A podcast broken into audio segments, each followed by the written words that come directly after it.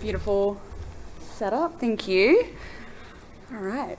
Um, so I'm really excited to be standing here and continuing to build on what's actually been shared because I think there are a lot of through lines to um, kind of pull through. But firstly, a little bit about what I'm going to be talking about and who I am. I'm Claudette, and this is my first time using a clicker, so bear with me if you can hear it really loud. I'll do my best.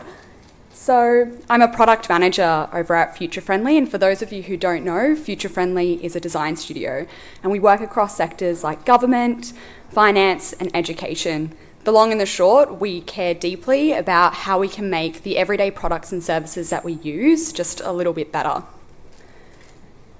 Uh, so, a bit about me and why I care so passionately about this. My path into product was actually a little unusual and windy. I'm a lawyer by training, and then I cut my teeth working at a startup uh, after I moved to Sydney from Adelaide. And then I did a short stint in Washington, DC as a congressional fellow. And then upon relocating back to Australia, I worked in the federal government where I was focusing primarily on tech policy and programs.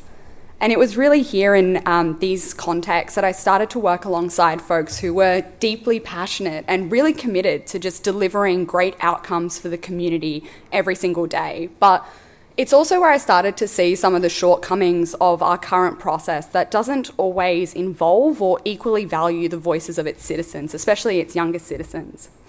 So, today I'm going to share with you, in the first instance, why we should be seeking to challenge this norm a vision for how it could be different, and also three plays just to help you get started co creating policies and programs with young Australians.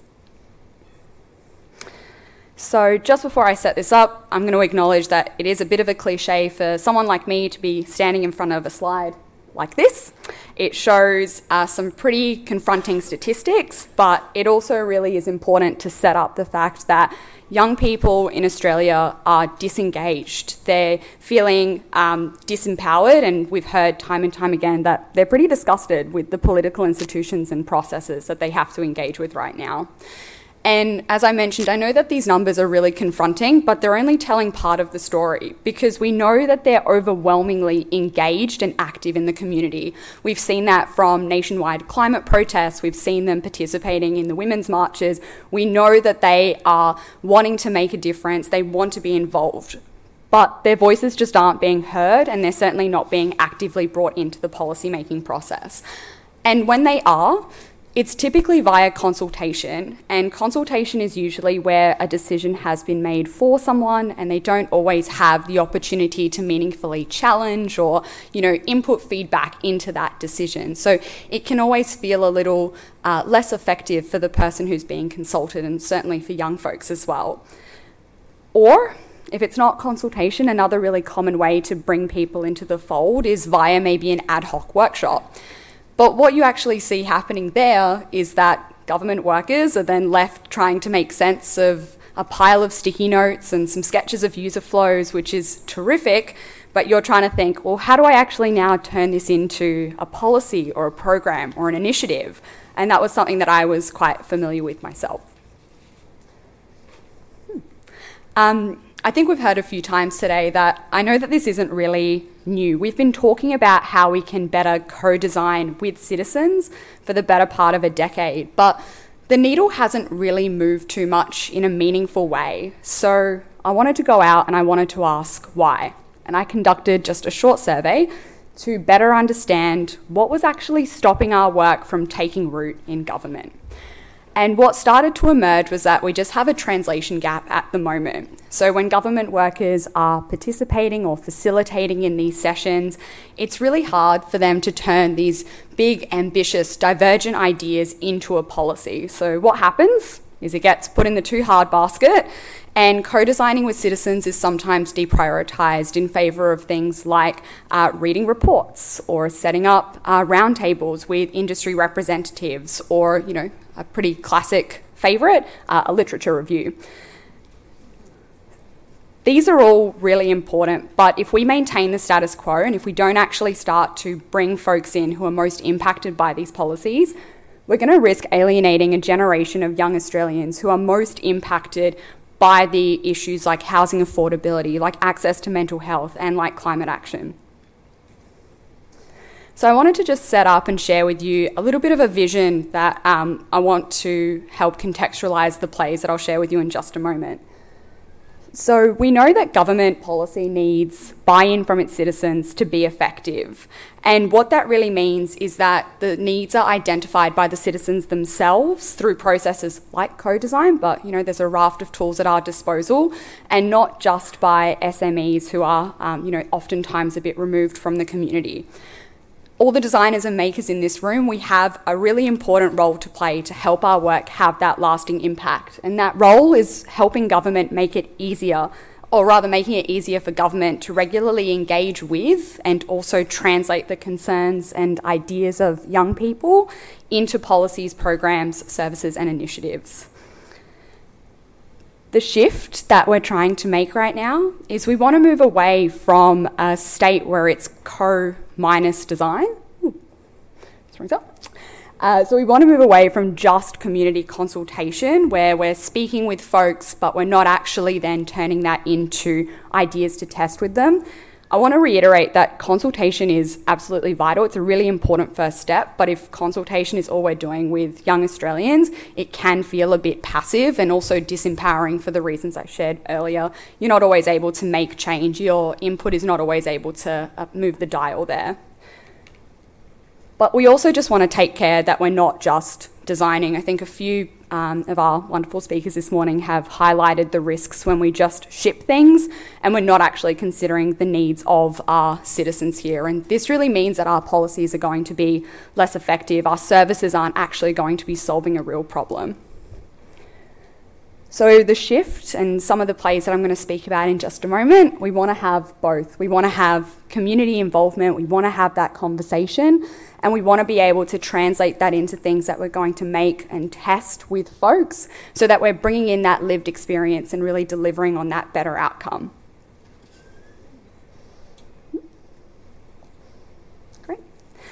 So, what can we actually do about it and how can we get started? Uh, I'm going to share three uh, plays this afternoon. These are ones that I've adapted and used in my own practice, both working in government and now in product with government clients.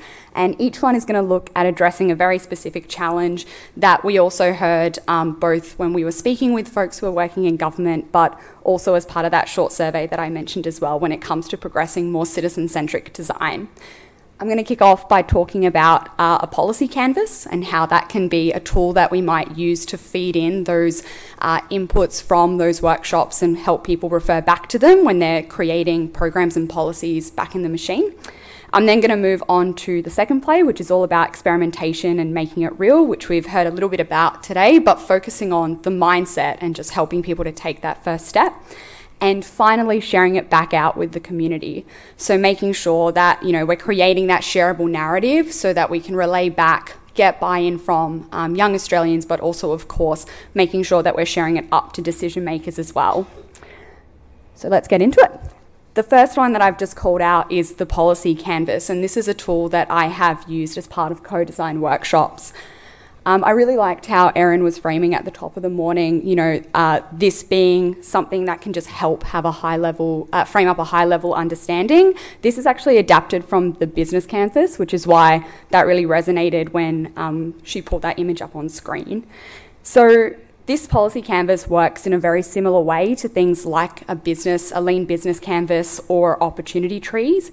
It's really a framework to think through the major elements of a policy. So you can see there that it's just about capturing what's the outcome that we're working towards, what are the benefits for the citizen, what are the benefits for the system, as well as what are the roadblocks and constraints and risks. It's a tool that's best used in the earlier part of the policy making process, usually when we're looking at defining the problem as part of discovery, uh, you know, to use our like a bit more of a common parlance. Um, but it's also a great springboard when it comes to developing future solutions. Um, when I was actually creating these slides, I found myself doing a lot of reflection of you know some of the challenges that I was experiencing when I was in the public service and too often I found that I was walking away from workshops and I was so energized, but ultimately a little bit confused. I was not quite sure what to do with the sea of stickies in the mural that had been shared with me. And I thought that this was a bit of an outlier, but as I moved into product and started to uh, work with government clients and as part of product coaching as well, we started to see that this was a shared sentiment and that sometimes designing value propositions, as well as, as I mentioned, sketching those user flows, although it was really fun, just didn't quite fit their context. So they weren't able to make the leap about how they would use this ongoing. So, about this time last year, we were approached to design a workshop series which was all about youth justice, and I was really inspired to adapt the policy canvas for the federal government and the state government we have in Australia.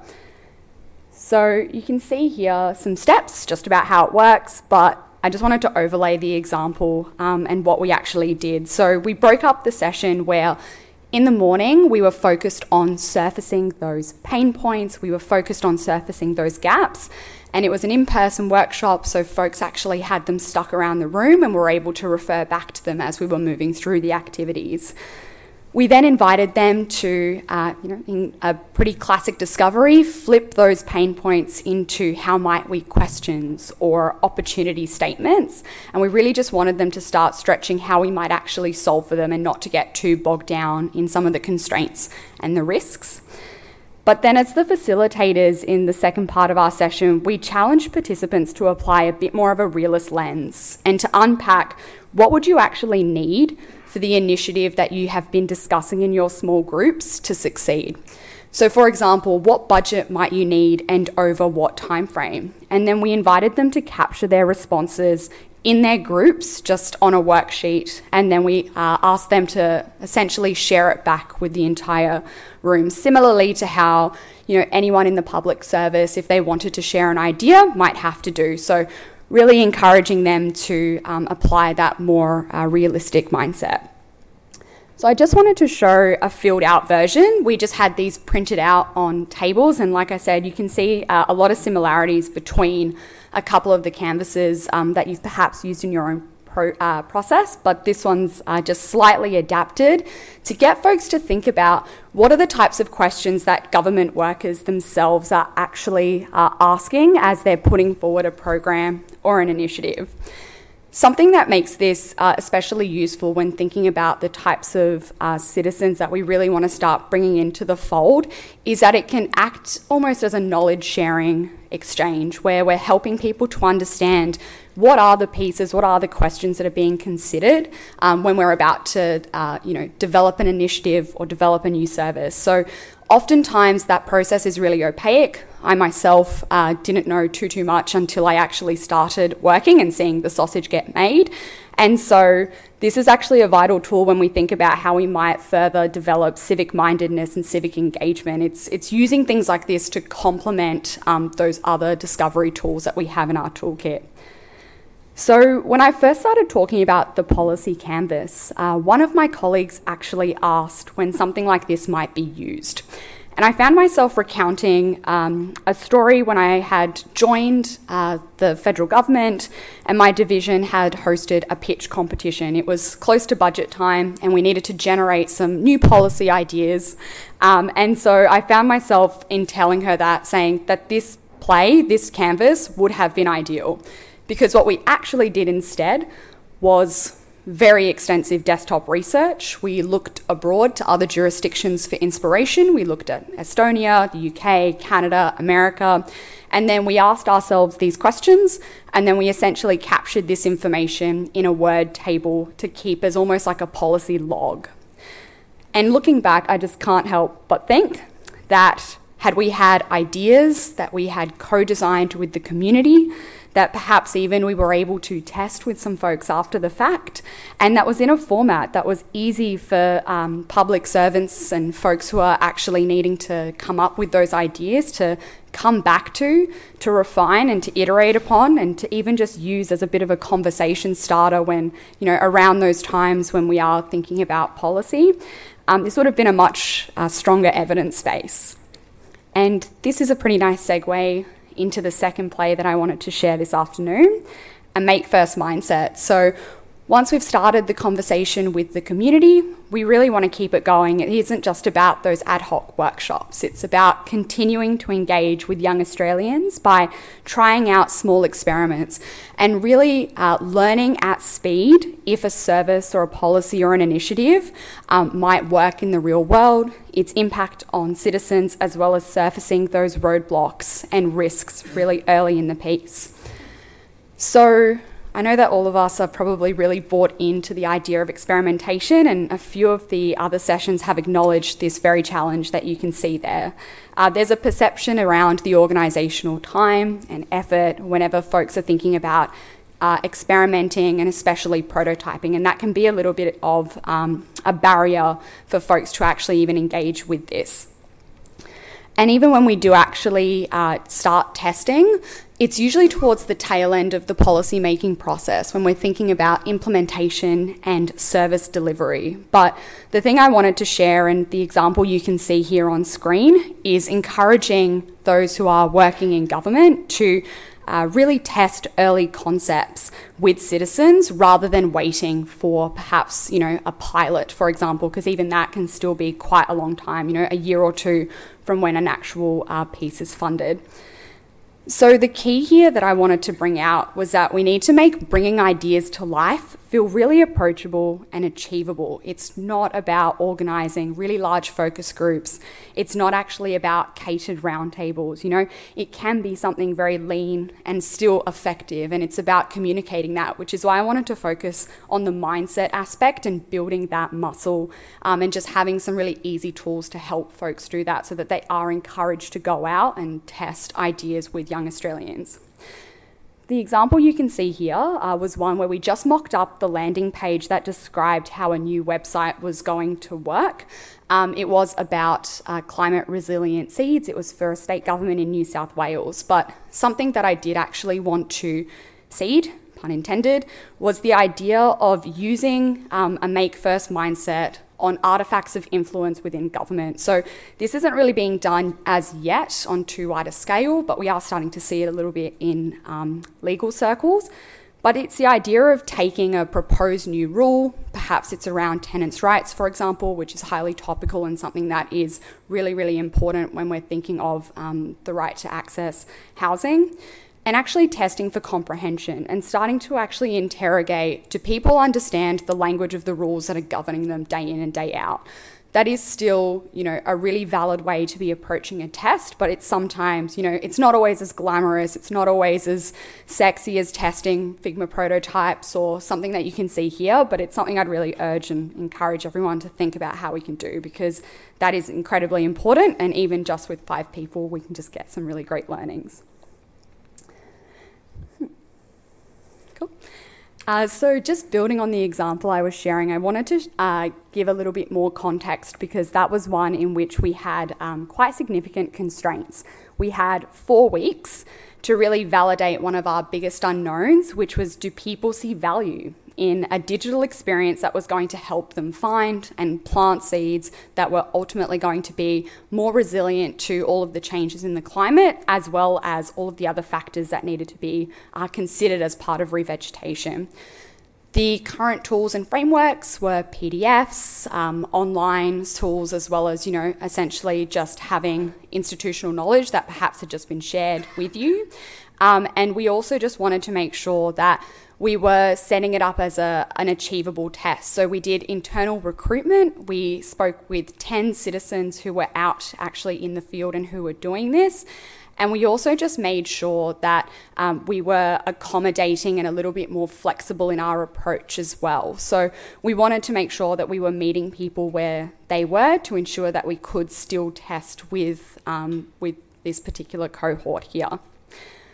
The last two things I just wanted to share with you on a make first mindset that is a little bit unique to government is that uh, oftentimes I think we're all really bought into the idea that if we test with five users, that's just enough to get those learnings. And it, re- it, it really is, sorry, all about understanding the why. It's about, you know, complementing the what with those human stories.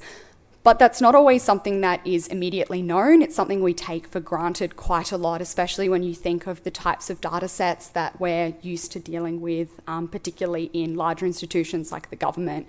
You know, day in, day out, they're working with economists and data scientists and folks who have access to quite large data sets who are a bit more comfortable with quantitative data. So, taking time to really explain why we're doing something and the results that we're expecting to see and the learnings that we're expecting to see even just by testing with five people can be really powerful and to help them you know continue that ongoing engagement and the last thing as well that we were able to do, um, even though we were doing this remotely because we were testing with all different kinds um, of folks and the client was distributed as well, we made sure that we were able to even have a virtual one sided mirror. So we had our Teams um, calls and we invited program managers, policy officers, decision makers to come and observe. And it's not just observing the session uh, silently, it's you know encouraging them to stay for 15 minutes after the fact um, and join us for a really short retrospective so that they could tell us, you know, what were the blocks that young people were raising when they were interacting with this? What are the opportunities? You know, what did we want to carry forward and what did we want to iterate on and prioritize given we only had um, two, two testing rounds to do it? So, how we often captured all of this, this is just a um, filled out version of one of the templates. Our team was using this in FigJam because we wanted to just have a shared space. But this is also something that I found that I had been uh, sharing with some of uh, the people I know who work um, in government just to kind of build that muscle. It's all about encouraging um, taking all of this information, even from desktop research, and just capturing there. You can see what's the learning objective what assumption are we trying to test? And then also just making sure that there's space for people to capture, you know, what's the insight, what's the observation that I'm seeing here, and maybe even some verbatim. So those human stories that are going to be really, really crucial when sharing um, sharing this back to folks um, in different teams as well. So this is just an example to show how something can be lean. It doesn't need to be necessarily very complicated. You don't need virtual whiteboard tools. It can just be something where we're encouraging people to have that kind of hypothesis first mindset and to start testing some of those assumptions, no matter where those assumptions um, spring from, including SME interviews and desktop research, if that is um, the first port of call for a lot of people working in the public service. So that kind of feeds into the final play that I wanted to share this afternoon, which is all about creating a narrative. So this is emphasizing the importance of storytelling. So we started by co designing with young citizens through our workshops. We've now gone and perhaps even done some really scrappy lean testing with five or 10 or 15 citizens to start to validate some of our riskiest assumptions. And we want to now start telling that story. We want to share that widely so we can start to build advocacy and rally people around these really important issues. I don't think it would surprise anybody that lengthy reports are the preferred language of government. I feel confident to say that because I am guilty of preparing a lot of them. But buried within those pages and pages of information is somewhere a description of the problem, uh, footnotes that are linking you to other reports, as well as perhaps a raft of policy initiatives for you to consider, um, kind of woven through. And if you don't actually get all that, don't worry, there's usually a mini report ahead of the report, which is the executive summary. We love reports.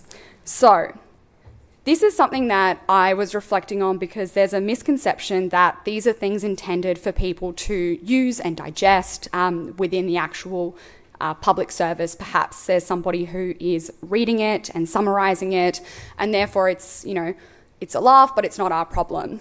But actually, citizens are also uh, engaging with these reports.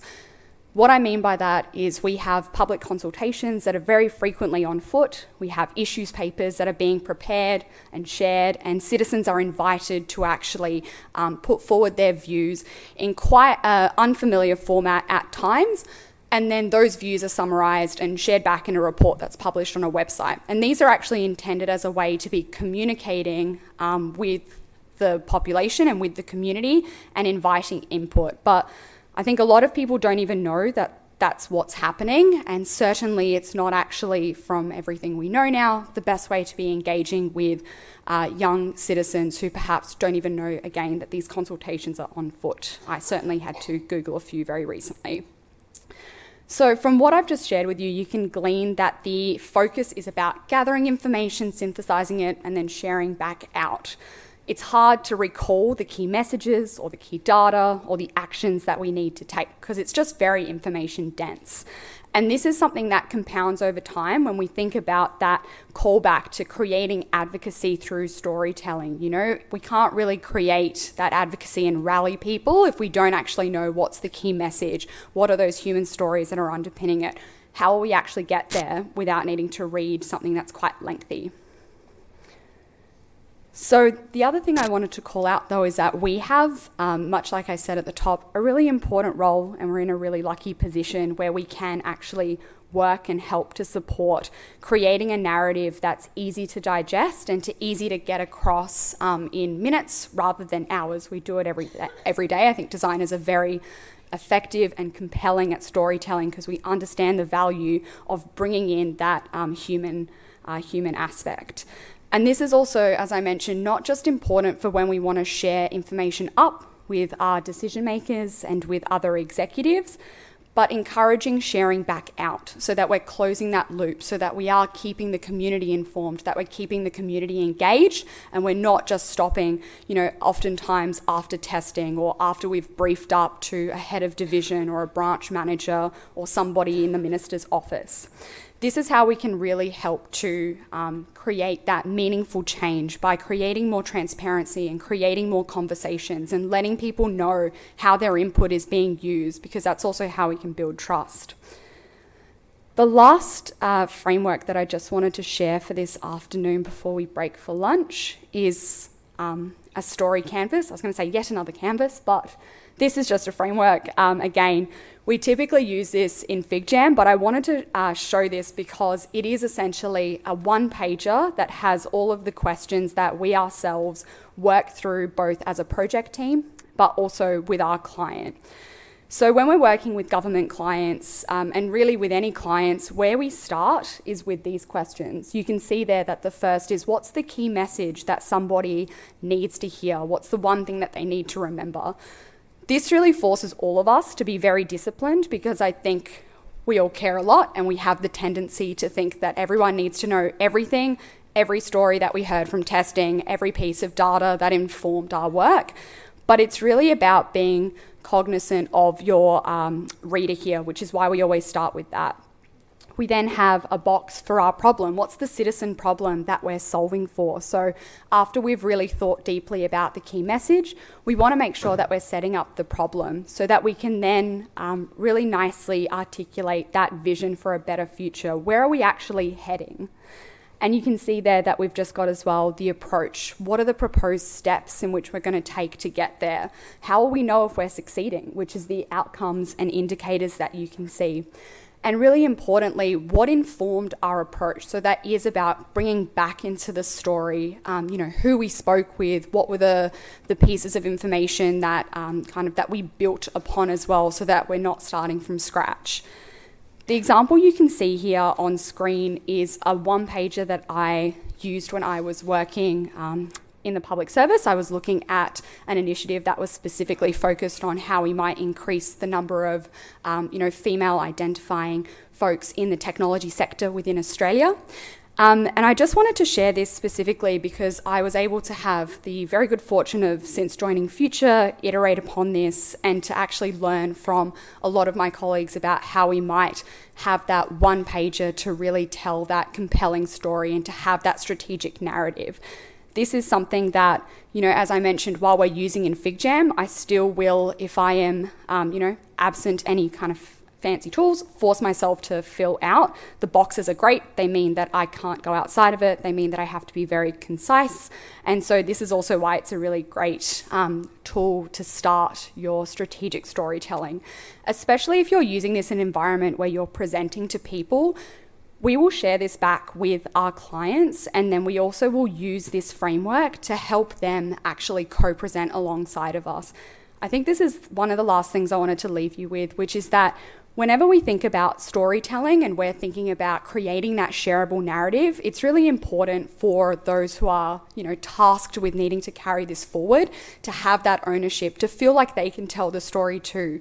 So, if there are opportunities in which they're able to kind of practice and build confidence and share the story alongside of you, uh, having them do it is a really great way, not just to kind of have that capability and skills sharing um, within a project, but also so that they know that if they have to go and present it to their leaders or if they have to go and speak about it, you know, that they've already been able to share it with um, a little bit more broadly as well. So, that just brings me to the last thing that I wanted to share. I know that I'm standing between everyone here and lunch.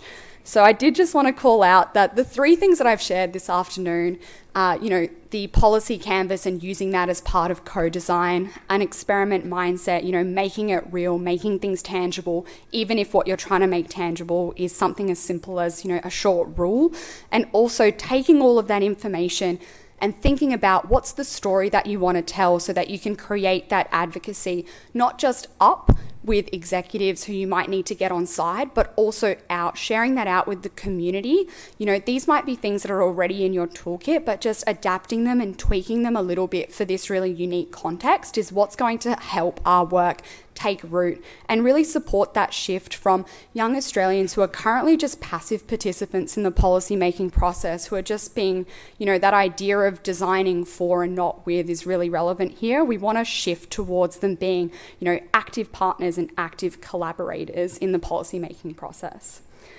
So that's all from me. Thank you so much. If you wanted to chat, let me know.